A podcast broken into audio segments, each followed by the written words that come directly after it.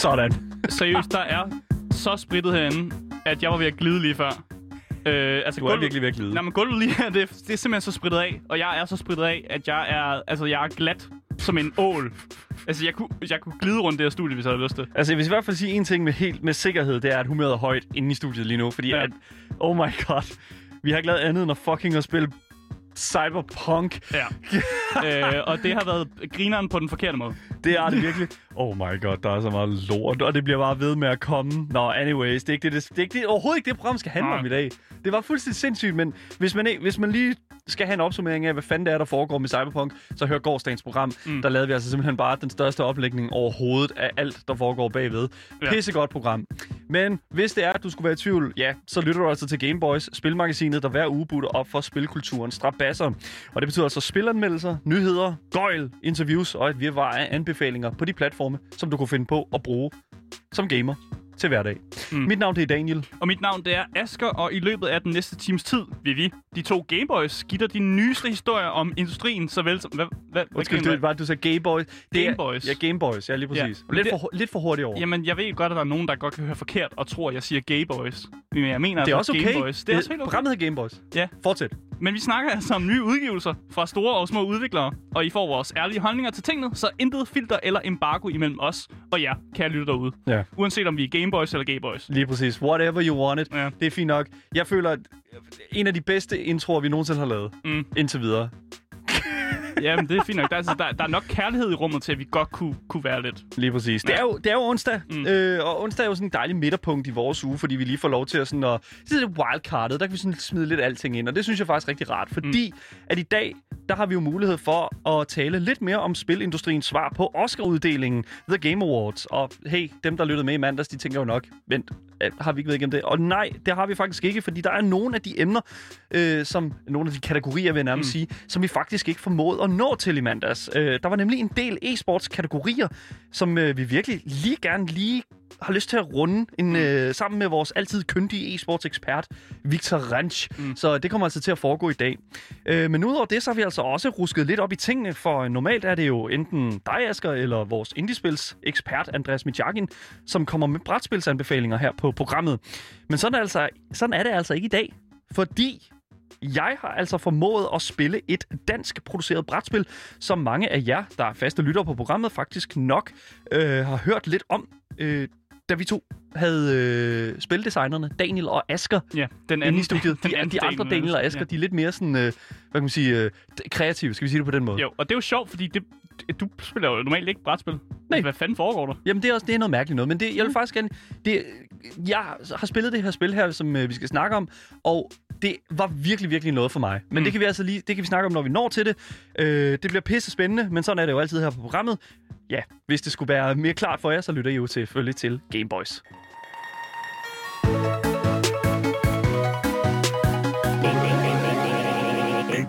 Først så skal vi dog til nogle nyheder, ja. øh, og den kommer her fra en, en film-spilverden, som man kan sige sådan, fordi Expo, Xbox er lige nu i gang med en øh, konkurrence, hvor du kan få lov til at hjælpe med at designe et nyt Space Jam-spil. Og hvis folk er i tvivl om, hvad Space Jam er, så er det en, øh, en god gammeldags basketballfilm med Michael Jordan og... Space Jam. Ja. Kan du huske filmen? Ja, Fed. Ja, Dan, jeg er, jeg er en basketball-fan, ja. Ja. så hvis man ikke har set Space, Space Jam som basketball-fan, så begår man næsten en synd, vil jeg sige. Men det er jo den gamle Michael Jordan, den er, det er en klassiker. Mm. Øh, men der kommer jo en ny ud med LeBron James, som kommer ud i øh, 2021. Øh, og spillet her, det er altså planlagt til at komme ud i juni, en, øh, juni 2021, så det kommer ud lige før øh, filmens premiere. Og det kommer altså også ud på Game Pass. Så hvis man har øh, Game Pass, så kan man altså se frem til at kunne spille det her spil. Øh, via Game Pass selvfølgelig. Men altså, øh, spillet kommer til at bygge på to vinders idéer. Det vil sige, der er simpelthen en konkurrence, hvor man kan sende sin idé ind.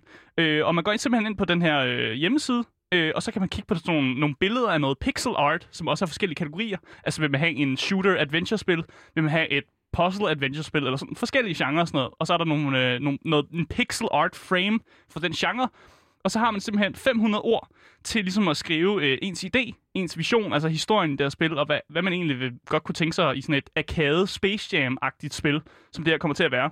What? Og øh, man vinder simpelthen, øh, man får lov til selvfølgelig at have sit navn i credits, fordi man selvfølgelig er med til at lave spillet. Man får også noget signed LeBron James merch, så hvis man er basketball-fan, så er det altså også mega nice.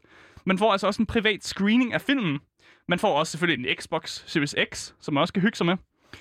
Øh, og det er simpelthen det, man kan vinde i den her konkurrence her. Øh, og jeg anbefaler faktisk, at man, øh, hvis man har nogle gode idéer, altså man behøver jo ikke at være øh, videospilsdesigner som sådan, for at få en god idé til, hvordan et, et Space Jam arcade-agtigt spil kunne foregå. Så jeg anbefaler altså at gå ind på hjemmesiden, som er øh, arcadecontest.xbox.com. Ja. arcadecontest.xbox.com så fik man lige igen. For ligesom at kigge på noget af det der pixel art, og så ligesom sende sit øh, forslag ind til, øh, altså, hvad man har lyst til, at sådan et spil skal gå ud på. Jeg ved ikke rigtig, hvad, hvad jeg Hvordan kan det være øh, andet end et sportsspil? I'm sorry, der er jo et, et, et Space Jam spo- altså, Mm. mm. spil, altså, hvor du vidderligt, hvor det er, altså bare sådan, du vælger et hold, og så spiller du mod et andet hold. Hvordan kan det være andet end et sportsspil? Det behøver det ikke være. Det, Nej, kan, okay, men det kan godt være en shooter. Har du en idé? Jeg ved ikke, om jeg har en idé, men det kunne, man kan godt lave sådan lidt brætspilsagtigt. Hvordan, med, jamen, med, hvordan kunne det være en shooter? Jeg ved ikke en shooter, men jeg tænker sådan noget med, at LeBron James, han er sådan brikken på bræt, bræt altså Ja. boardgamet-agtigt, og så kan man bevæge ham rundt, og så hver gang han lander på et felt, så sker der noget, som måske trigger et eller andet form for minigame, som godt kunne være et shooter-agtigt noget. Ja. Det er min idé. Det må jeg gerne stjæle derude. Jeg, jeg tænker sådan, fordi vi har jo det der sådan, hvad kan man sige, fantasy øh, amerikanske fodboldspil, Mm. som hedder så Blood Blood, Bowl, Blood ja. Bowl. Og jeg tænker, man måske kunne tage sådan en lille smule fra det, fordi det har jo været ret populært. Og så tænker jeg sådan, Du må ikke stjæle jo. nej, man må ikke stjæle, men man må jo godt tage inspiration fra, tænker jeg. Og det synes Mm. jeg, det kan de jo godt et eller andet sted. Sådan lave det lidt XCOM-agtigt, hvor at... Ja, jamen, altså en tactic. Ja, lige præcis en taktik, øh, og gøre det på den måde. Jeg synes faktisk, det, det den, den får I. Den Ja. ja. må I gerne få. Den, den kan I tage. Mm. Øh, I behøver ikke at sige, at det kommer fra os eller noget som helst. Det er fint nok.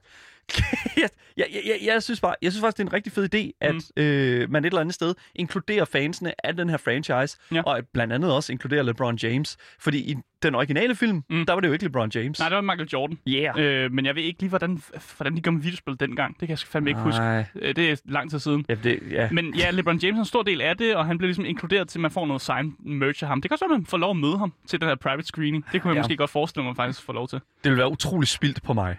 Selvom jeg godt ved, hvem LeBron James er, så er jeg jo bare sådan lidt... Jeg er større fan af Space Jam, end jeg er af LeBron James. Men så noget af det der, han signer, det kan du selv sælge videre Det er for så- fucking mange penge. Oh, there you go. Der, okay, der har du den. Så man også lave penge på hele den her ting. Det, er så Det anbefaler ikke, man gør. Det er jo ikke det, er jo ikke, det, er jo ikke det der er meningen med det. Nej. Men øh, hvor, hvor, lang tid går der, øh, hvor lang tid har vi til at ligesom at, Altså, der er ikke nogen frist øh, umiddelbart til, hvornår det, altså, hvornår det tænke, slutter. de skal i gang med det på et tidspunkt? Ja, selvfølgelig. øh, men jeg anbefaler, at man simpelthen bare læser altså, den hjemmeside, jeg nævnte før, man går ind på mm. Den, så ser man alle de, altså, de ting, man lige skal vælge, altså Ja. de regler, der er, Ja. for at man indsætter de ting, man nu gør. Læser det, indsender en god idé, vinder nogle præmier, hvis, Der er- man er, hvis man er rigtig god. Der er noget fed artstyle herinde, Ja, øh, præcis. og hjemmesiden er arcadecontest.xbox.com. Mm.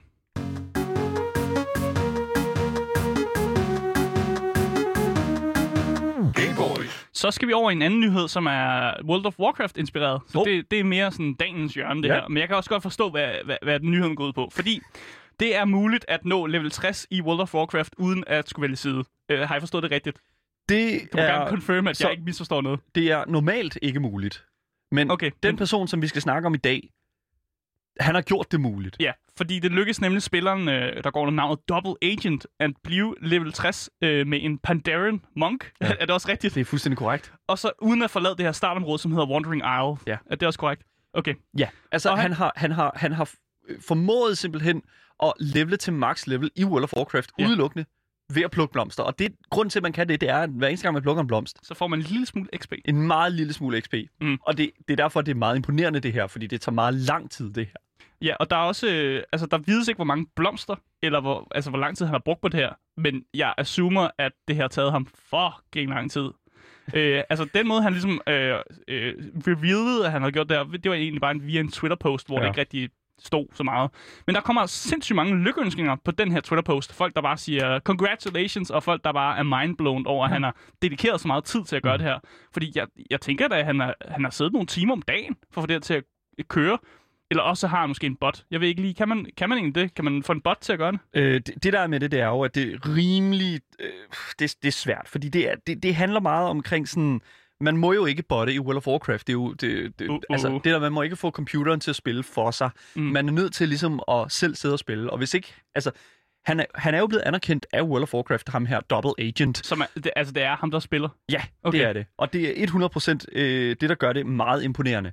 Men det, der også er med det, det er, at han, altså, han, han formår jo at gøre det her på en måde, så at, altså, at vi andre ligesom kan sidde og, og tænke, mm.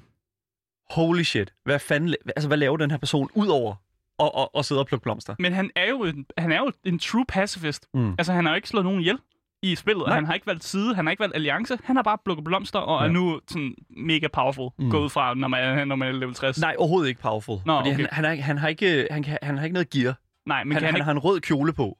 men kan ikke slå rimelig hårdt alligevel. det ved jeg ikke, om han kan. Men det, det handler om, det er faktisk, det er jo ikke første gang, at Double Agent han er i nyhederne, fordi tilbage i 2018, mm. øh, der, skrev, øh, øh, der skrev PC Gamer en artikel omkring ham, hvor han faktisk formåede at øh, nå det tidligere max level, altså 120, mm. med en playtime på, altså playtime, altså total tid på, hvor lang tid han har spillet mm. på den her karakter, og været logget ind. Han har været logget ind på det her tidspunkt i 2018 sammenhængende 77 dage.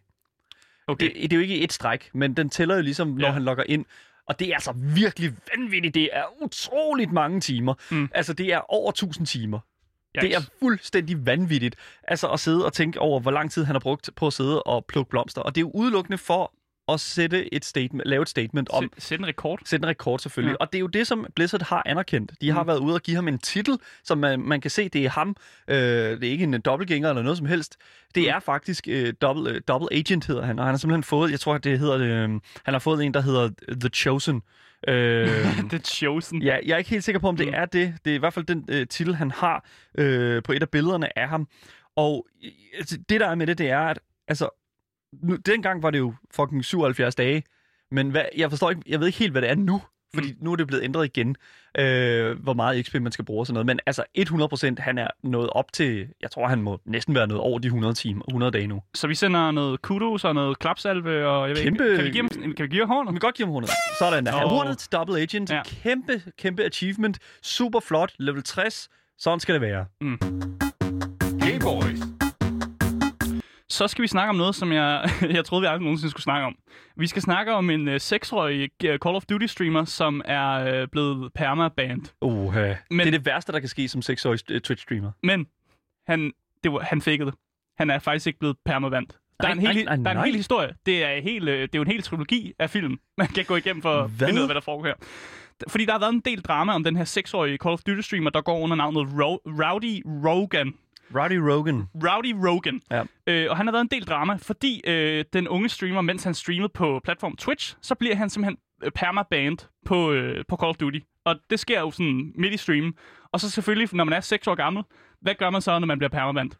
Man begynder at græde. Ja, det er klart. Ja. Øh, og normalt så kører han sin stream jo ved siden af sin far. Han sidder der. Så, det, ha, så han er under altså, parental øh, guardians. Guidance. Ja. Altså der sidder en, en forælder ved siden af ham, så jeg synes, det er egentlig okay, at han sidder og spiller Call of Duty. Sure. Det, det, det er noget, de gør sammen. Præcis. Han, han streamer det, og det, han er blevet meget kendt for det. Han har over 100.000 følgere på YouTube og sådan noget. Folk mm. kan åbenbart godt lide at se det. Uh, det synes jeg også er fint nok. Men han blev simpelthen permaband sådan live, og så begynder han at græde. Uh, og faren bliver også meget påvirket. Uh, og begynder faktisk lidt at græde sammen med ham her drengen. Så det er en helt em- emotionel scene, man ser altså udspille sig på Twitch, hvor de så sådan lukker stream ned, fordi at, altså, han, er ikke, han kan ikke spille med, hvis han er permaband, vel? Det er klart. Og man kan også se, at faren er vred. Han banker i bordet. Der er, sådan, der er virkelig nogle mange følelser bag det her. Ja, han, han var... går hen og krav, øh, krammer øh, faren der, kan jeg se. Sådan, det virkelig, virkelig øh, øh, sådan trykker hovedet ned i skulderen på ham. Sådan virkelig, altså det er Oscar. Mm. Det er altså Oscar øh, levels of acting, hvis det her det er fake. Præcis, fordi det, der sker bagefter, det er jo, at han modtager en masse support, for at der begynder at bruge det her hashtag, der hedder Free Rogan, for ligesom at hjælpe ham med at, ligesom at få sit permaband væk. Men de, Activision melder jo så ud, at, at nej, han er ikke, de er ikke. Han er stadig aktiv. Han er ikke blevet permaband. Hvad? Nej, det er ikke sket. Ja. Og folk er super Activision, fordi de tror jo, det, det er jo dem, der har skyld i det, at de, de banner ham og sådan noget. Men det viser sig så, at det hele var et stunt. Et stunt, som også øh, de annoncerer på deres øh, YouTube-kanal dagen efter. Og det er simpelthen fordi, at gamergruppen Face Clan, altså vi, at vi, vi snakker så meget øh, øh, dybt lige nu, at Face Clan-gruppen også kommer ind. Ja. De havde en konkurrence, øh, hvor det handlede om at gå viralt. Og hvis man gik viralt med et eller andet klip, man havde, så kunne man få lov til at være med i deres ligesom, gamer-kollektiv. What? Altså e-sportsgruppen Face Clan. Så det her var faktisk et forsøg på at lave en viral video, så Rowdy Rogan kunne få lov at være med i Face Clan. Ja, det er lidt vildt. Jeg ved, du, du What, sidder det bare sådan kæmpe, cut, det her, mand. kæmpe What spørgsmålstegn. fuck? Og det, man kan så sige, at det virkede for ham, fordi det fik mega meget omtale. Men FaceClans CEO, som hedder Lee Trink, han har været ude og, og ligesom um, udmelde, at de altså kigger ikke på de kvantitative, altså hvor meget views man kan få på en video, Nej. men de kigger selvfølgelig på det hele store billede. Og det er selvfølgelig ikke okay, at man går ud og laver det her. Det er jo Øh, misleading. Altså, det er jo, det er jo simpelthen at, at, at, altså, at fake en ting, og det er jo ikke altså, Ja. et eller andet sted en, en ting, som Face Clan gider at affiliere sig med. Det kan altså noget, tyder, noget tyder på, at de faktisk ikke er særlig glade for det her stunt, som Rogan har lavet. Også fordi, at mange af dem, der ser ham, måske også er et yngre publikum, fordi han jo er også en yngre dreng, der spiller Call of Ja. Duty. Så derfor var de sådan lidt, "Øh, det var ikke det her, vi mente med konkurrence, det var ikke, øh, det var ikke en del af det. Men, men jeg tænker også sådan et eller andet sted, altså, det her det har jo ikke været Rowdy Rogans Nej, fucking det er for- det er forældrene, der har hjulpet ham. Jo. Det er faren og moren, der har været med til det. What? Øh, for hele i fidusen med, de har gjort, det er moren, der har siddet inde i et andet rum. Og hele den Twitch, det var sådan en... Øh, man kan godt lave sådan nogle øh, pre-recording ting, som så bliver sat om, som om Ja. det er live. Ja, de har lavet sådan en helt ting med, at moren havde siddet med en anden account, som så blev vist, som om det var den, der blev permabanned. Og så har de What? reageret til det, faren og drengen, som om, at det var øh, Rogan, der blev p- permabanned. Det her, det er, det her, det er altså så Altså, jeg meget sagde jo, det ikke var en god okay. nyhed. Det er så, ja, fordi jeg sad og kiggede på den her nyhed, og jeg var bare sådan, det her, det, det kan ikke være rigtigt. Det her, det kan ikke være en nyhed i dag, tænker jeg. Men du, du er meget sådan, du er meget... Jeg gik til opgaven. Du gik til opgave, og det må jeg fandme sige. Mm. Hold nu kæft, mand.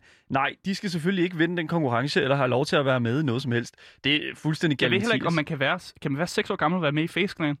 Det ved jeg ikke. Er der en sådan aldersgrænse? Øh, grænse? Jeg tror, der er mange seksårige, der udgiver sig for at være med i Face Face Nå ja, det er du ret Men det er jo noget helt andet, tænker jeg. det er rigtigt.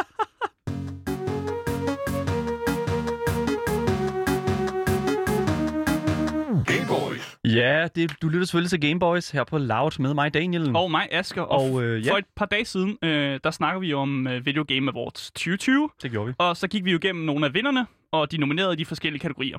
Øh, vi nåede dog ikke helt at kigge på nogle af de kategorier, som falder ind over den her e-sports side af tingen. Og det er jo fordi, vi, altså, vi, vi kan godt finde ud af e-sport, vi kan godt finde ud af, hvad der foregår, men vi er jo ikke helt, vi er jo ikke eksperter. Vi er jo ikke super kloge på området. Overhovedet ikke. Så derfor har vi altså været nødt til at, ligesom at, at hive noget hjælp ind, for ligesom at gennemgå de her priser, som også bliver uddelt i nogle af de her e-sports-kategorier.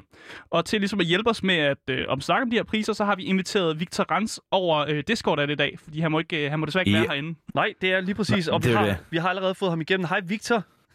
Hej. Hej, hej. Du er blevet hjemsendt.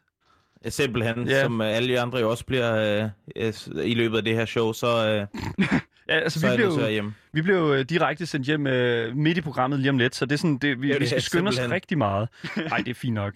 Øhm, men vi har simpelthen, altså, vi har simpelthen, vi kiggede lidt på uh, The Game Awards, og kiggede lidt på, okay, hvad er det helt præcist, øh, altså, hvad er, det, hvad er det, der er blevet af kategorier? Og da vi nåede til den der e-sports øh, afdeling der, så kunne jeg godt mærke, ved du hvad, det, det, skal, det, skal, det skal vi ikke bare stå og snakke om. Det Vi skal har, vi, vi har brug for hjælp. vi har brug for hjælp, Simon. Det forstår jeg godt. Victor.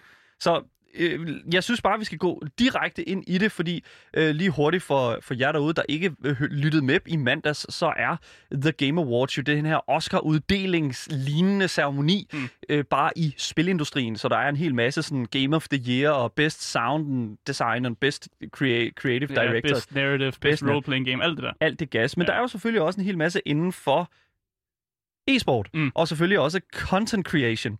Og øh, content creation er jo faktisk øh, den første, øh, det, før- den første sådan, hvad kan man sige, øh, øh, kategori, som vi ikke nåede til. Og øh, Victor, øh, vi kan lige så godt læse, jeg synes, vi skal læse nogle af de nominerede op til den her, øh, hvad hedder det nu, øh, den her kategori her. Øhm, og øh, man giver ligesom den her pris her, Content Creator of the Year, øh, for en streamer eller content creator, som har lavet øh, noget vigtigt øh, og positivt, og haft en positiv sådan, impact Mm. øh, på en community i to, øh, 2020. Og øh, de, de nominerede, de øh, var... Øh, og nu, nu, nu, Nu butcher du en masse nu navn. butcher jeg en masse, fordi de er alle sammen flotte navne og øh, en hel masse interessante, hvad hedder det nu, nicknames. Men øh, der er her Alana Pierce, så er der J.Ann Lopez, så er der Nick Merckx, og så er der Tim the Tatman, og så er der Valkyrie. Øhm, Yes. Og vinderen var altså Valkyrie. Og øhm, Victor, jeg kunne godt tænke mig at vide sådan i forhold til Valkyrie, altså sådan, hvem, hvem er hun, og hvorfor vinder hun den her pris? Jamen, altså skal jeg give et bud, så er det fordi, hun har været sådan en meget positiv streamer, hun er kendt for sådan gode vibes, og det behøver ikke altid at være så hårdt og, og så øh, alvorligt, og Øh, og så er hun jo også en del af det her øh, team, der hedder 100 Thieves, som er super populært, og som jo har øh, hold i alle mulige forskellige e-sportstitler og meget populære tøjlinjer og så videre. Mm. Så hun har haft, ligesom haft fingrene i ret mange forskellige ting, og er super populært. Mm. Men er hun, er hun kendt for et bestemt spil eller sådan noget? Jeg, er ikke helt, jeg ved nemlig ikke, hvem det er, så jeg skal bare lige vide, hvor, altså, hvad er hun kendt for at spille? Altså, hun, hun, hun spiller alle mulige ting. Øhm, hun, hun streamer okay. Among Us, hun streamer øh, nogle af de forskellige FPS-titler, der er osv. Alt muligt forskelligt. Så hun er mere det, man kalder en variety-streamer? Ja, præcis. Ja, så er jeg med. Simpelthen. Ja, altså den eneste anden, jeg kender på den her liste her, det er Tim the Tatman, og ham ser ja. jeg ikke. Øh, men jeg vil faktisk våge at påstå, at jeg... At, ja, altså, hvis det er, det holder stikke, hun er den her meget positivt øh, modtaget, sådan, hvad kan man sige, streamer, mm. Valkyrie, så tænker jeg sådan lidt, at, at det er et eller andet sted sådan... Altså, jeg tænker bare sådan lidt, hvorfor er det, at sådan en som for eksempel Tim the Tatman ikke vinder den her? Fordi han er jo også meget dominerende, og også meget inde i sådan et øh, virkelig, virkelig stor streamer. Jeg ved, altså, hvor stor er øh, Tim the Tatman og Valkyrie? Altså, hvor, hvor stor er der sådan forskel fra deres sådan viewers? Øh, for, først og fremmest så streamer det jo på to forskellige platforme. Valkyrie lavede et meget profileret skifte til YouTube Gaming, Um, så, og Tim the Tatman streamer jo selvfølgelig på Twitch. Så det gør jo, at der er lidt forskel i den måde, man sådan øh, kigger på tallene på. Men jeg var faktisk overrasket over, at det var Valkyrie, der valgte, fordi jeg havde nemlig også, som dig troede, Tim the Tatman, han, han var den klare favorit. Han mm. var sådan øh, øh, den, som man forventede ville vinde. Han havde jo det her meget berømte øh, øh, forsøg på at vinde endelig et, et game i Fall Guys, mm. som jo udviklede sig til et øh, meme over næsten en måned, tror jeg. Ja. Øhm, og, øh, og det var fantastisk at sidde og følge med i, så jeg var sikker på, at det var, at det, var det, der ville give ham øh, sejren. Så, øh, så jeg ved faktisk ikke, hvorfor, øh, hvorfor han ikke vandt. De, de må have lagt væk på nogle andre ting end det, tænker jeg umiddelbart. Ja, der er jo selvfølgelig mange mm. ting, så, altså et eller andet sted, men som, som jury, man skal sidde og kigge på. Men jeg tænker måske også, altså sådan... Jeg, jeg ved faktisk ikke, øh, hvordan og hvorledes det så ud sidste år, men, men jeg kan forestille mig, at et eller andet sted, kan, kan det have noget at gøre med, at, at hun eventuelt også er en kvinde? Det, det kunne det sagtens have. Øh, og man kan jo sige, nu tre ud af de fem er jo, er jo kvinder, eller mm. hvad man går ud fra af kvinder, hvad de, hvad de identificerer sig som, det ja. ved vi jo selvfølgelig ikke i 2020. Men, øhm, og det har helt sikkert været en stor ting i 2020, det er med, at de kvindelige streamere har gjort meget for at, at vise noget, noget andet frem, end det man normalt kender dem for, som jo desværre nogle gange har været kun udseende og kun deres øh, sådan visuelle øh, sådan stream. Og, og specielt sådan nogle som Valkyrie og også for eksempel Alana Pierce har gjort meget for sådan, at, og det skal være indholdet, der driver dem, mm. og ikke deres, deres udseende. Og det synes jeg et eller andet sted er den rigtige måde at kigge på det. Altså det, fordi vi, vi ved jo, at juryen består af netop de her sådan 95 forskellige sådan media outlets mm. slash content creators, og at yep. 90% af stemmerne øh, kommer fra, fra juryen, fra juryen ja. og 10% kommer fra fansene. Så jeg tænker også sådan lidt, at altså sådan, det, det kan jo aldrig være et flertal fra fans et eller andet sted. Det er jo det, der er interessant også at kigge på. Mm. Altså, hun har jo vundet, fordi at der er en jury, der har kigget på, øh, kigget på hendes content, kigget på hendes person, og så et eller andet sted taget den konklusion, at hun har simpelthen bare gjort det bedst i 2020. Mm. Ja, simpelthen, og det er jo også det, der er fedt ved sådan nogen som The Game Awards, det er, at det er jo ens peers, der har stemt. Ja. At det er ikke kun fansene, men, men det er også en anerkendelse fra ens øh, rivaler, eller øh, hvad man skal kalde kolleger i virkeligheden, ikke? Ja. Så på den måde, så må det være fedt at vinde, netop fordi det er øh, ikke kun af fansene, men også, øh, også andre, der, der laver det samme, så at sige. Ja. Fordi i andre fansituationer, så det, kan det ofte godt ske nogle mærkelige votes med, med folk, der bare får, altså, får deres fanbase til at stemme i massevis på dem. Så jeg, jeg er også øh, helt yep. enig med, at det er godt, at det er en jury, der bestemmer her. Det er fedt, at det ikke er en popularitets, øh, hvad ja. hedder det nu, øh, konkurrence et eller andet ja, lige sted. Præcis. præcis. Ja. Men bare lige for at bevæge os lidt videre, øh, fordi vi skal også kigge på en anden, øh, en anden pris, der bliver givet ud, ja. nemlig Best E-sportsatlet. Ja, nu kommer vi ind i, det, ind i kødet her, kan jeg mærke. Nu er vi der, ikke? Ja, ja, nu så, er, der. så er vi der fandme. Yes. Fordi øh, dem, der blev nomineret i den her, øh, den her pris, øh, det var, nu kommer jeg også til at butche en masse navne. Jeg elsker at læse op. Øh, Ian Crimsick Porter, Hio Showmaker Sue, Kim Canyon Jianbu, Anthony Shortish Kuvas Castro og Matthew Sywood Hebaut. Du gjorde det godt. Jeg håber, jeg udtaler det. Det var ret tæt på. Jeg synes, du gjorde det okay. okay. okay. okay det er det tætteste, vi kommer på her på Gameboys med navne. På Asger udtaler noget rigtigt. Jeg men, fortjener en julegave. Men vinderen er jo selvfølgelig Hugh Showmaker Sue, øhm, og, øh, som kendt, er en, kendt fra League of Legends. Kendt fra League of Legends, men hvad er det for et hold, han spiller for? Han spiller jo for, øh, for Damwon Gaming, der også vandt verdensmesterskabet, og øh, jeg, jeg var faktisk slet ikke overrasket i den her kategori. Mm. Jeg synes, det var det klare valg. Mm. Øh, de var overlegne, og specielt Showmaker havde en øh, fantastisk sæson, øh, og så det var helt fuldt fortjent.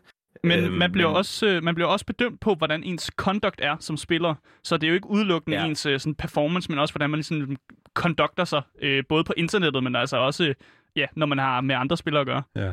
Det er jo det, og der har koreanerne jo bare en, en fordel, fordi det ligger mere i deres kultur at være ydmyge mm. og være meget sådan øh, taknemmelige for al den støtte, de får osv. Øh, hvorimod sådan nogle som for eksempel Crimsix er, er, har været sådan mere, øh, ja, hvad skal man sige, out there personer har været sådan lidt mere, jeg tror godt, man kan kalde ham øh, rowdy i virkeligheden. Rowdy, Øhm, ja. Og, øh, og så, så ja, Men det er også interessant et eller andet sted, at, at øh, det er en League of Legends øh, atlet, der, der et eller andet sted vinder den her kategori. Fordi jeg føler sådan lidt, at jo, League of Legends har jo haft et kæmpestort sådan, opsving i, i 2020, men, men altså, jeg føler også lidt sådan, at det må have været svært for juryen sådan også at...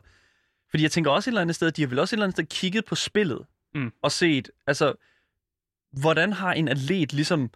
hvor- Hvordan har atleterne ligesom kunne spille i år på grund, på, under pandemien og sådan noget? Og jeg synes, ja, at jeg synes, det er, en, jeg synes, det er interessant et eller andet sted, fordi at, lad os se på sådan et spil som for eksempel Call of Duty, altså, som for eksempel ham her, Ian Crimsix, øh, øh, han et eller andet sted ikke, altså han spiller, han spiller Call of Duty, Mm. og jeg, Det gør han. ja, lige præcis, og man skulle tro, at jeg havde en pointe med alt det, jeg står og siger lige nu, men jeg fyld, jeg, nej, men jeg, ja, men jeg synes et eller andet sted, at det er interessant, at det er et League of Legends-spil, der vinder, fordi at League of Legends er ever growing, og jeg tænker sådan lidt, om de har kigget på, og oh, League of Legends er super populært. Skal vi, altså, skal vi så også lade en League of Legends atlet vinde? Ja, det- ja, præcis. For jeg synes også, det, det der er skræmmende lidt her, det er, at det andet ikke helt store MOBA-spil, som jo også plejer af øh, god repræsentation, Dota 2, Mm. mm. de er slet ikke repræsenteret overhovedet. Mm. Mm. Og i stedet for, så har man to for Call of Duty og to for League of Legends. Så jeg tror helt sikkert, du har ret i, at de har kigget på, men hvad for nogle turneringer har der været, man kunne kigge på, for Mm. ligesom at retfærdiggøre øh, den her øh, nominering. Jeg synes også bare, at vi skal bevæge os videre til den, øh, den næste pris, der er her på listen, øh, som er en meget interessant pris. Øh, bedste e-sports coach. Øh, og den Åh, ja. pris, den giver jo til den, øh, altså den, der har gjort sig bedst som e-sports coach. Øh, og her i nomineret har vi øh, Danny Sønik Sørensen, Dahi, Sonic, god gamle Sonic. ja, Dahi Krusty Park, så har vi Fabian Grabes Lohman, så har vi Lee Sefar Yamin, og så har vi Raymond Rambo Lucier. Jeg Og håber, så- jeg udtalte det rigtigt Og så, også. og så skal vi jo altid huske det honorable mention, Nikolaj Hunden Petersen. Nej, ham skal vi ikke snakke om. Nej, det er bare for sjov. Nikolaj Hunden Petersen øh, var jo en, en tidligere historie tidligere på året, hvor han øh, desværre Ja. blev bandet for at have snydt i øh, officielle øh, plays. Og, og det er sådan lidt sådan... Øh, i, I et år med så meget, altså sådan, hvad kan man sige, snyd og bedrag, altså, der synes jeg, det er interessant, mm. at man går ind og kigger på de her bedste e-sports coaches her, fordi at, altså, der er chancerne for, at der er nogen, der Ja. bliver, bliver opdaget på, at, at have snydt et eller andet sted, er jo ret store, fordi der var ret mange, der var in- inkluderet i hele den her sådan, debat omkring Mm. at, at have snydt, øh, snydt som uh, coach. Men nu skal vi også huske på, at øh, dem, der er nomineret den her pris, vi har altså kun én coach, øh, som er nomineret i CSGO-kategorien. så man kan ligesom godt sige, at der er kun én Uh, coach, været der var chance for, at der kunne snyde. der har været farligt. Øh, men men Yep. vinderne er jo Danny Sonic Sørensen. Øh, Det må da være en stor... Det er jo en dansker. Den dansker jo. Det er kæmpe stort. Det var Astralis' coach, Ja, og præcis. det er fuldt fortjent. Fuldt fortjent. Men altså, hvorfor er det, han vinder den her pris?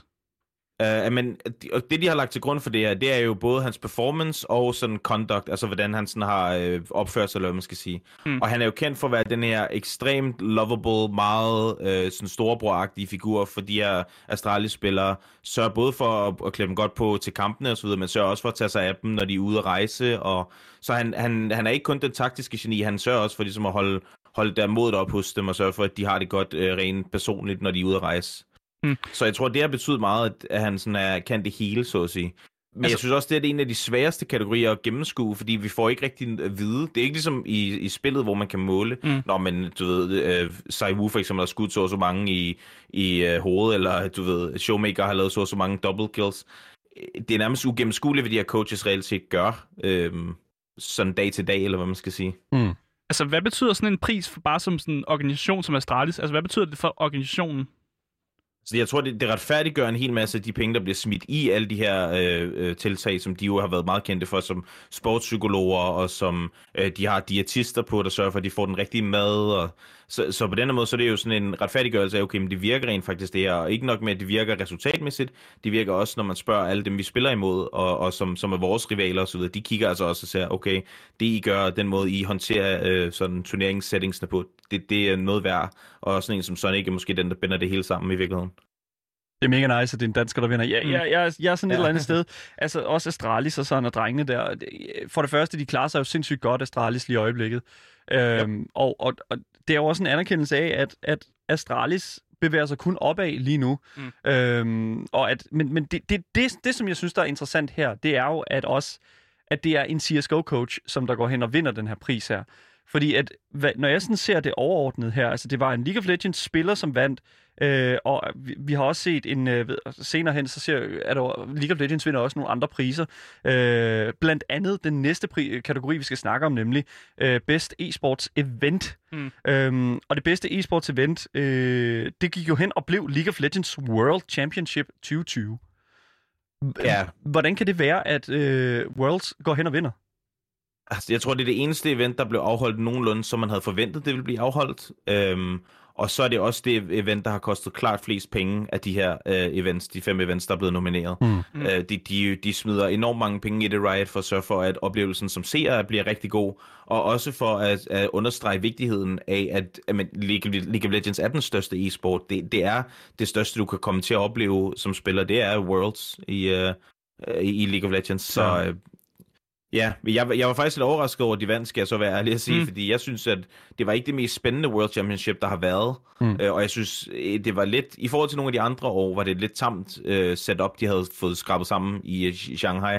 Øh, så jeg håbede faktisk, at, øh, at hvad hedder det, øh, IEM Katowice, som er det CSGO-event, der var nomineret, Ja, at det var det, der ville vinde, fordi der var noget mere drama, og noget mere nerve, eller hvad man skal kalde, Mhm. i, i, Mm. øh, i resultaterne. Men øh, jeg forstår det godt. Jeg forstår godt set ud fra, at de vandt. Jeg, jeg er generelt set, som jeg sagde før, meget overrasket over, at League of Legends vinder så meget, som de gør. Øhm, og, og, og det er mest af alt fordi, at jeg selvfølgelig, jeg har spillet rigtig meget League førhen, men det er ligesom faldet fra igen, kan jeg mærke, og er gået hen og blevet meget mere Counter-Strike. Og det er derfor, mm. at jeg føler, at den næste kategori Mm. mm. øh, til The Game Awards her i sportsafdelingen øh, er endnu mere overraskende for mig, nemlig Best Esports Game, som jo League of Legends rent faktisk tager prisen for. Mm. Ja. Det, det forstår jeg ikke en skid af. Nej, undskyld. Ja, det, det, ja. Jamen, det gør jeg heller ikke. Det vil Nej. sige, det gør jeg heller ikke. Og det er der mange grunde til, at jeg ikke gør. Men, men den vigtigste af det alle, det er, at det er jo en, en pay-to-win-genre om noget. Mm. Øhm, at det koster enormt meget at købe sig ind i det her spil, og det koster enormt meget at drive holdene osv. Og der kan jeg bedre lide ideen om, at i Counter-Strike, der kan fem gutter fra... Øh, fra en lille by i Aarhus, eller nær Aarhus for eksempel, de kan gå hele vejen i nogle af de her kæmpe store turneringer. Ja. Og det kan man altså ikke i League of Legends. Der er, det er et lidt lukket land, hvis man skal op og spille med de gode. Øhm, så det er lidt trist. Men hvad jeg synes er en endnu større, større skandale, det er, at Valorant overhovedet er blevet nomineret. Jeg, jeg var lige ved at Ja. sige det. Jeg var ved at sige det. Øh, Hvad, Hvad hvad, laver det her? hvad, hvad, hvad foregår der? Det er jo et mega Ah, men ungt spil, og vi har jo ikke set... Altså, det er jo, de har aldrig haft en organiseret scene, de har aldrig haft nogle rigtig store turneringer, som Mm. sådan, altså, hvor, hvor man ved, hvad det handler om osv. Så, så det er alt sammen baseret på, at det er Riot, der har lavet det, og at det er et hypet spil. Mm. Og det synes jeg, det, det ser skidt ud at nominere sådan et spil, når der har været så mange andre gode øh, e-sports-titler derude i år, øh, som man kunne have nomineret. det, det ser jo også faktisk endnu skidt ud, når man tænker på, at League of Legends jo er blevet, har vundet, som jo også er et Riot-spil. Så man begynder Ja, jo ja. automatisk at tænke sådan, er det, er det Riot, der lige har, øh, har, har Ja. snakket med de rigtige mennesker for at få Valorant også med ind? Ja, præcis. For jeg, altså, jeg vil sige det sådan her, ikke fordi jeg selv spiller det, men jeg har siddet og fulgt med i, uh, i uh, hvad hedder det, uh, Rocket League, uh, nogle af deres turneringer, og det har været super godt underholdt det. Ja. Ja. Altså sådan, og, og der må jeg bare sige, der, der, det, jeg kan slet ikke forstå, at Valorant er med her. Det, det, uh, det er meget en gåde, hvordan Jeg, det jeg kommer er faktisk helt enig med i forhold til Rocket League, fordi der er nogle af de kommentatorer, som opfører sig som om, de er Ja, også præcis. fodboldkommentatorer.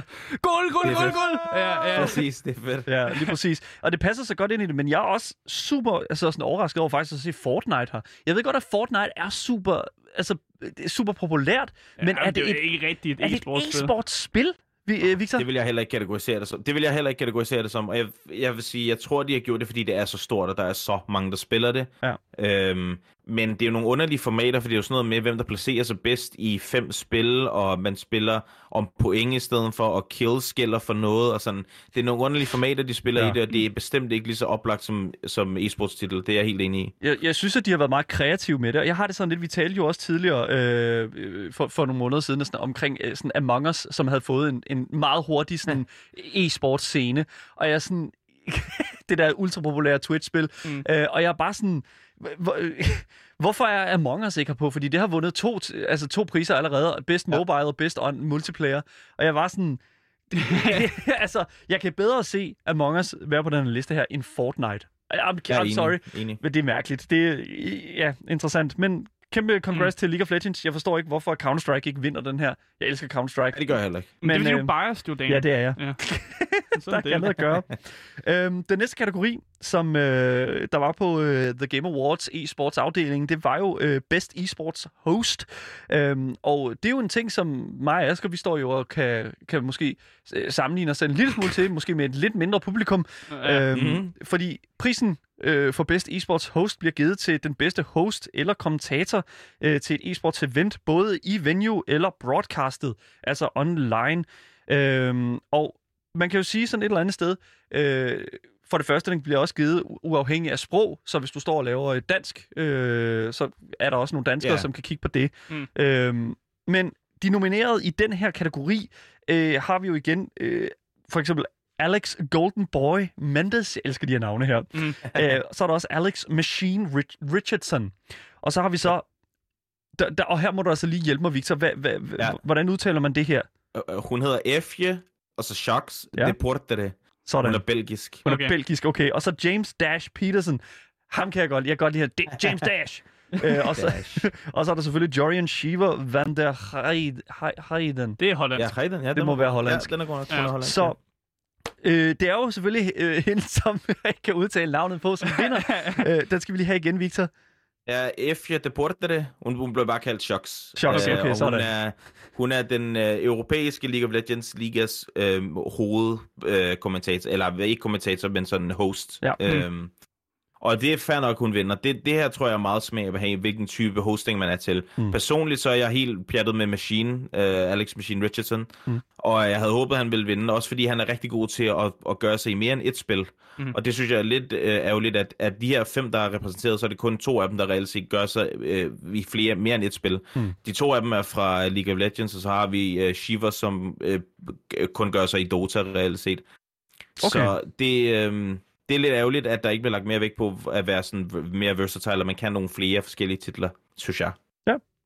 Den sidste, hvad hedder det nu, øh, sige, kategori, der er her at, at finde på listen over vindere, øh, det er Best Esports Team, og det er jo en helt stor, føler jeg. Den allerstørste, Ja, det fordi det er, jo, det, er jo, det er jo sådan, hvad kan man sige, det samlede hold. Og altså her har vi jo så selvfølgelig mm. øh, Damwon Gaming, hvor øh, den bedste e-sportsatlet øh, kom fra. Øh, så har vi Dallas Empire, så har vi G2 Esports, så har vi San Francisco Shock, og så Team Secret. Øh, og vinderen er jo selvfølgelig G2 Esports. Og øh, Yes. hvorfor vinder G2? Uh, først og fremmest skal vi lige kippe med det danske flag, for de har jo to danskere på holdet. Yes. Så tillykke til de to. Uh, Tillykke. jeg tror, præcis. Jeg tror, de vinder, fordi øh, det hele atmosfæren omkring G2, og hvor populære de er, ikke kun fordi de spiller virkelig, virkelig gode League of Legends, men også som karakterer. Uh, de er enormt sjove at følge med i deres, på, på Twitter og på YouTube og på Twitch. Det, det er bare sjovt. Uh, det er god underholdning, og de er, man føler virkelig, at man lærer dem at kende, Mm. mm. de her fem gutter, uh, og de er meget forskellige også, men enormt, enormt sjove at følge. Så uh, godt, det er godt marketing, og, de, og så er de jo så op, også opnået nogle super gode resultater. Det er super fedt. Det er mega nice, og jeg synes, det er fedt, at det er, øh, igen, nu siger vi så lige igen, det er League of Legends hold igen, der Ja. vinder. Altså, Yep. det, det, League of Legends har bare taget enormt meget. Man skal, også, man skal også huske på, at prisen her, den bliver altså givet til øh, et, et specifikt e-sports hold, og ikke en organisation. Så det er, Ja, som, præcis. som Victor siger, det er øh, altså sp- mest spillerne, man kigger på på Ja. holdet her, som gør det vildt godt. Det er gode sammenhold. Ja, så god Ja, lige sammenhold. præcis. Ja, lige præcis. Men det var altså simpelthen alt, der er på den her, øh, hvad hedder nu, fantastiske liste. Vi har formået at snakke om næsten, altså virkelig vidderligt alt, der øh, var featured på The Game Awards Ja, øh, det tog os showet. to programmer. Det tog os to programmer, ja. Men det er virkelig godt. Tusind tak til dig, Victor Ranch, for, øh, vores øh, fant- øh, fantastiske e-sports ekspert, til at øh, være med på programmet. Tusind tak. Vi snakkes. Snakkes.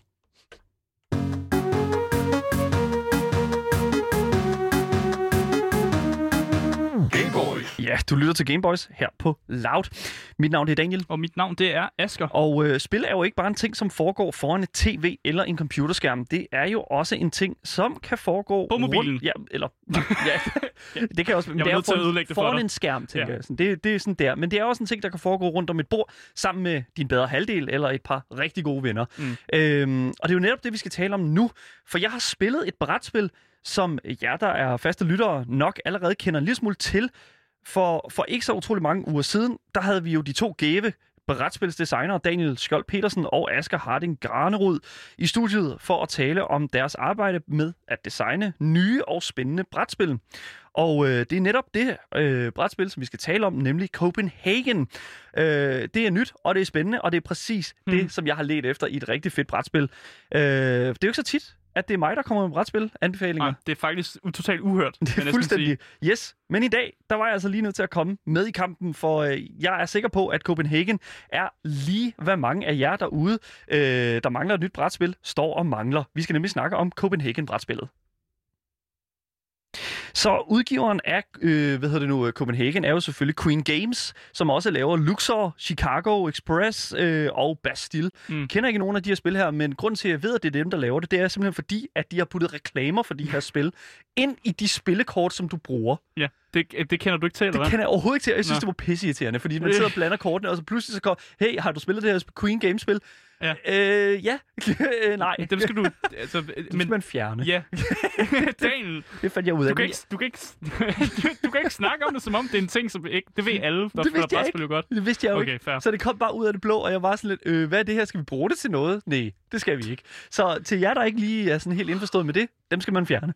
Ja, Øh, det svarer til, når du også tager et spil kort, så har du også altid det der forklaringskort. Når du har de fire joker, så har du et ekstra sådan forklaringskort. Det tager du jo også ud. Ja, men udover det, så er der altså bare lige sådan 20 ekstra kort. ja men så tager du dem ud, ikke? det er så dumt, fordi man har allerede blandet dem. Fortsæt, fortsæt. Jeg fortsætter. Øhm, det, som sagt, designerne af Copenhagens øh, spillet, det er simpelthen Daniel og Asker, henholdsvis Skjold Pedersen og Har- Harding Granerud. Ja, så ikke os. Ikke også. Øhm, og det er altså sådan, hvad kan man sige, rent genremæssigt inden for det, der, der man, man vil sige et familiespil. Mm. Øh, ligesom for eksempel sådan Matador eller øh, Ludo og den slags. Altså Mm. det er meget sådan et, et meget sådan let tilgåeligt Ja. spil. Jeg føler alligevel, det er lige et step højere, men det, er tæt på. Det er tæt ja. på, men det er lige for sådan, hvad kan man sige, 8 år op efter, vil jeg sige. Mm. Øh, og jeg vil også et eller andet sted sige, det er sådan, hvis, man skal, hvis det er derude, jer derude, der sådan sidder, åh, hvordan skal man lige forklare det? Der er mange, der sådan sammenligner det til Ticket to Ride, Mm. også i sådan sværhedsgradsniveau. Ja, det Så- er Ticket to Ride, det er sådan et øh, godt tog, togspil. Man skal bygge øh, nogle togruter øh, og konkurrere mod hinanden ved ligesom at have de bedste togruter. Ja. Ja. Tror jeg, det er den bedste måde at forklare det på. Ja, det, det er meget fint, og jeg synes, at et eller andet sted sådan genremæssigt, altså jeg synes, genren ligger så meget op til sådan sværhedsgraden. Mm. Du kan spille mellem to og, og fire spillere, øh, og det fungerer rigtig godt, også bare med to spillere. Øh, jeg spillede med min kæreste, som er lige så stor en hat til brætspil, som jeg er, så, og vi kom igennem det, og det fungerede meget godt. Så det, hold nu op. jeg outer lidt min kæreste, jeg er ked af at sige det, men det, det er, altså- men det, det, vi er hatte til, til brætspil. Vi spiller, vi gør det ikke så ofte, Mm. men det her, det var alligevel så let tilgåeligt et eller andet sted, at jeg føler sådan, at, at mange andre også ville bare sådan kunne sætte sig ned og gå i gang med det. Mm. Hvis det er sådan, at vi skal kigge lidt på øh, bare sådan det, det, det, sådan det, hvad kan man sige, det, det første, man ser, det er jo kassen, Mm. og øh, så forstår man godt, hvorfor at spillet hedder Copenhagen. Fordi foran på kassen, der har du simpelthen et billede af altså, København. Du har Rådhustårnet, mm. og så har du selvfølgelig mange af de her sådan, meget kendte sådan, Nyhavnsbygninger, som spillet er utroligt inspireret af, rent altså sådan, hvad kan man sige, kunst- og illustrationsmæssigt. Kunne man godt tage fejl af, at man sidder og spiller Matador måske, hvis man kun kigger på kassen? Nej, det vil jeg ikke sige, Nej. fordi at Matador er meget mere sådan, du ved... Altså, selvfølgelig er det også en lille smule København, og der er også Mm. nogle billeder af København, men du har en lidt mere sådan... Jeg føler, at kunsten er, er meget sådan en til en øh, Nyhavn, og holder så meget til den æstetik. Mm. Men Rådhustorvene skal du lige have med, fordi det er jo København. Ja, selvfølgelig. Øhm, men jeg synes sådan set bare, at vi skal gå direkte ind i, hvad det handler om. Så i brætspillet Copenhagen, der bygger man altså bygninger langs kajen i Nyhavn, altså herinde i København. Mm. Og øh, det gælder så om at få bygget den største og bedste bygning. Og det gør man altså på øh, den her, sådan, øh, de her spilleplader, som øh, forestiller sådan en, et Nyhavns hus. Mm. Og så skal man altså øh, bygge den her facade foran øh, facade, der er foran bygningen, øh, i, ud af facadedele i fem farver. Og de her farver har forskellige former, alt afhængig efter, om det er to tre eller fire eller fem, sådan, hvad kan man sige, firkanter. Mm. Så det ligner sådan Tetris-brikker. Mm. Og så skal du ligesom bygge den her facade op af Tetris-brikker.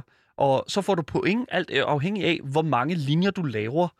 Øh, Ah. og så er der forskel på, øh, hvad hedder det nu, om du laver en, en vandret linje eller en lodret linje. Og om den vandrette eller lodrette linje er udelukkende lavet af vinduer. Det kommer jeg til. Okay. Ja, så det er sådan set meget det, det handler om. Mm. En, en, den store opgave er altså simpelthen at, øh, at få samlet som man kan sige, det her byggekort øh, af forskellige farver, som man har brug for, for at få bygget den her facade, og ligesom at få flest point. Mm. Øhm, og så handler det ligesom om at få øh, det være den første til at få de her 12 point, og så vinder du ligesom spillet. Så hvis vi skal gå en lille smule ind i gameplay, det er øh, faktisk super nemt at gå til, så øh, starter man selvfølgelig med at øh, sætte hele spillet op. Og det er meget let at stille op. Jeg vil faktisk sige, at pamfletten, eller den her guide her, der kommer med i øh, kassen, faktisk er rigtig god til at fortælle dig, hvordan det bedst er, og, øh, hvordan spillet bedst er sat op. Mm. Så alting er tilgængeligt for alle spillere. Øh, men hver spiller modtager ligesom den her facadeplade, altså den her bygning, øh, i hver sin spillerfarve. Og så selvfølgelig sådan en bonusbrik. Den bonusbrik, den kommer jeg tilbage til. Mm. Øh, men den gør ligesom, at man kan tage nogle ekstra kort og sådan lidt, men det forklarer jeg. Øh, så finder man ligesom startspilleren, og så er der ligesom, øh, hvad hedder det nu, øh, så, er der, så er man ligesom i gang. Og så er der to ting, man kan gøre i spillets forløb. I en spillers tur, der må man altså gøre en af to ting. Man må enten trække to kort, som ligger ved siden af hinanden, Mm. øh, på, hvad hedder det nu, øh, på, hen ved kajen, som er ved siden af scorebordet, der er sådan en kaj, og der er der sådan syv kort, øh, som fungerer som sådan currency, øh, eller sådan valuta, som du kan bruge til at købe byggefacader for. Men for at gå tilbage til de to actions, du kan enten tage de to kort, som ligger ved siden af hinanden, øh, rundt om den her kaj her, eller også, så kan du vælge at bruge nogle af de kort, som du har samlet op, og så ligesom, hvad kan man sige, øh, købe nogle af de her sådan facadebrikker, de her Tetris-brikker, Mm. og lægge på din plade, og så lige så stille begynde at arbejde en, en, en sammenhængende facade Mm. op. Det virker jo ret meget som Ticket to Ride, faktisk. Jamen, hvor man præcis. også kan vælge med at trække nogle kort, og så bygge nogle toglinjer. Lige præcis. Øhm, og så har du jo ligesom spørgsmålet, ligger, øh, formår du at lave en, øh, hvad hedder det nu, en, en vandret linje, øh, så får du et point, Mm. og så skal du rykke din scorebrik op et point. Men hvis du får en, en vandret linje, som er udelukkende lavet af vinduer, så får du to point. Vi kan Og godt lide vinduer, altså. Lige præcis. Ja. Vi kan godt lide at få vinduer, og det er vigtigt også sådan at lave de her øh, sådan, hvad kan man sige, øh, linjer udelukkende af vinduer, men det kan du ikke, fordi de der Tetris-brikker, der er kun nogle af øh, de her squares, som har øh, hedder nu, vinduer på. Mm. Så du skal lave, være meget taktisk omkring, hvad for nogen du går efter af de her øh, brikker her, og alt afhængig af, hvordan du har tænkt dig at, ligesom at bygge det op. Men en anden ting, som du skal holde øje med, det er, om du bygger lodrette linjer. Mm. Fordi lodrette linjer, de giver to point uden vinduer og fire point med vinduer. Så det er godt at lave høje øh, linjer med Høje, vinduer. høje, høje bygninger Ja. med vinduer. Lige præcis. Forstået. Og øh, hvis det er, at øh, du lægger en brik, som dækker et øh, lille skjold, som er illustreret i en af firkanterne på din, øh, øh, som man kan sige, din bygning, Mm. så, kan, så sker der noget. Fordi så får du nemlig en bonus, og nu er det altså de her bonusbrikker, der kommer i spil. Mm. Øhm, fordi hvis det er, du lander på den, så kan du gøre øh, en af de her tre følgende ting. Du kan få en etfælds vindue, eller en etfælds øh, Okay, brik. det kan jeg godt se. Det er jo vigtigt. Det er vigtigt, fordi Ja, ja, så kan du ligesom fylde et hul, Ja. som du måske har haft lidt problemer med at fylde i starten. Ja. Øh, den er super god. Du kan også vælge at få en ekstra af de her bonusbrikker, øh, som giver mulighed for at tage en bonushandling.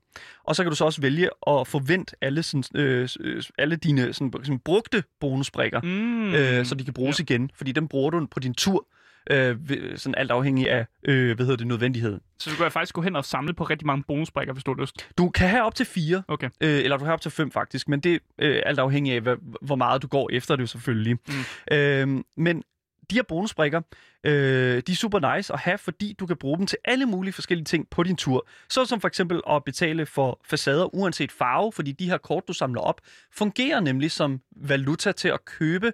Så hvis du har to røde kort, så kan du købe en øh, facadebrik Mm. med to felter. Men du kan få en bonus ting, som ligesom gør, at du øh, bare kan have et antal vilkårlige farver, og så kan du bare sige, de er alle sammen røde, de her.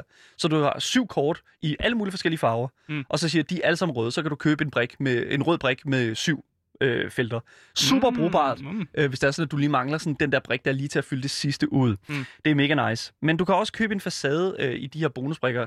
Øh, er der også en bonusbrik, som, hvor du kan købe en facade med rabat for eksempel, så de koster en mindre, et mindre, en mindre valuta. Mm.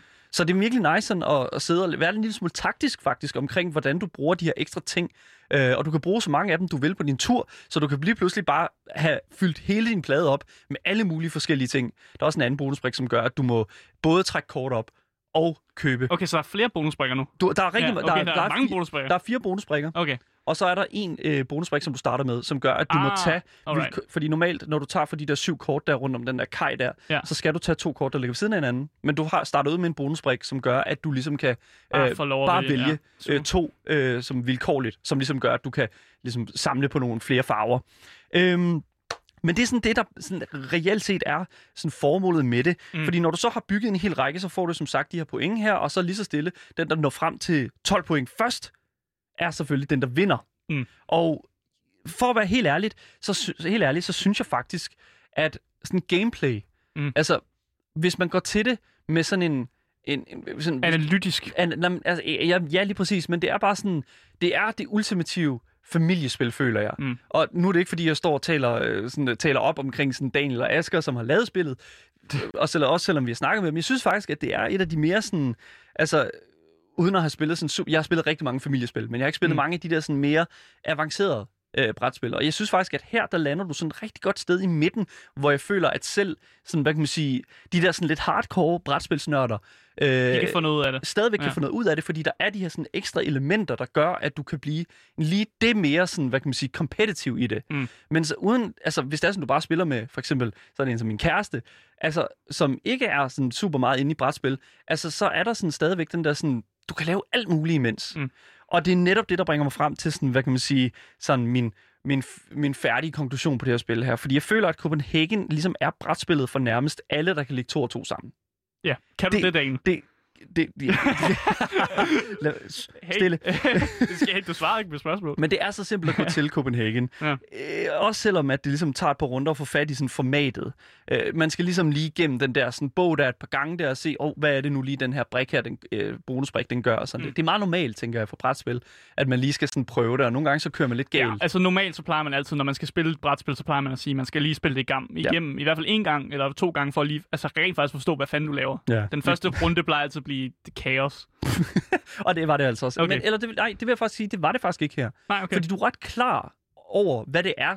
Altså, Mm. hvor, hvor, du- fordi den her guide her, den fortæller dig meget sådan, det her det er det, du kan gøre på din første tur. Du kan jo ikke bygge noget. Så den eneste ting, du kan gøre i din første tur, det er at trække nogle kort op. Ja. Og så er du faktisk i gang. Ja. Og det fungerer sindssygt godt, fordi du er aldrig i tvivl om, hvad det er, du skal. Mm. Og det, øh, bare sådan, det synes jeg bare er godt. Og formatet var simpelthen så simpelt, at, øh, altså, at der altid var sådan den der virkelig gode stemning mellem, mellem, øh, mellem, mellem øh, mig og min modstander selvfølgelig. Mm. Med min kæreste, så det er altid hyggeligt at sådan være en lille smule competitive i, i forholdet.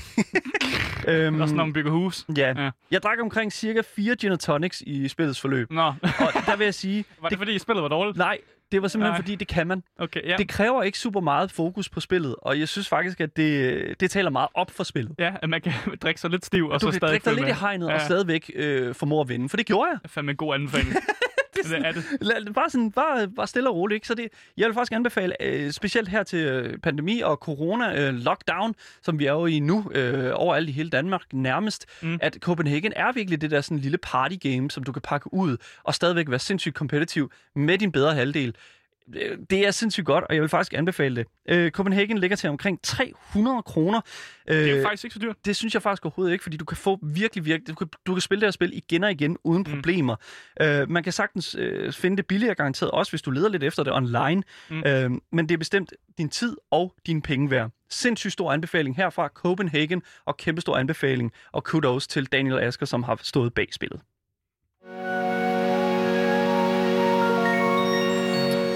Ja, og det var altså alt, hvad vi havde på programmet i dag. Øh, og rigtig god anmeldelse af dagen, faktisk. God, Tak. god brætspilsanmeldelse. Tusind Ja. Øh, hvis I har nogle kommentarer til os, øh, til dagen for eksempel, om øh, Copenhagen, så kan I altså skrive til vores e-mail, som er gameboys.radioloud.dk.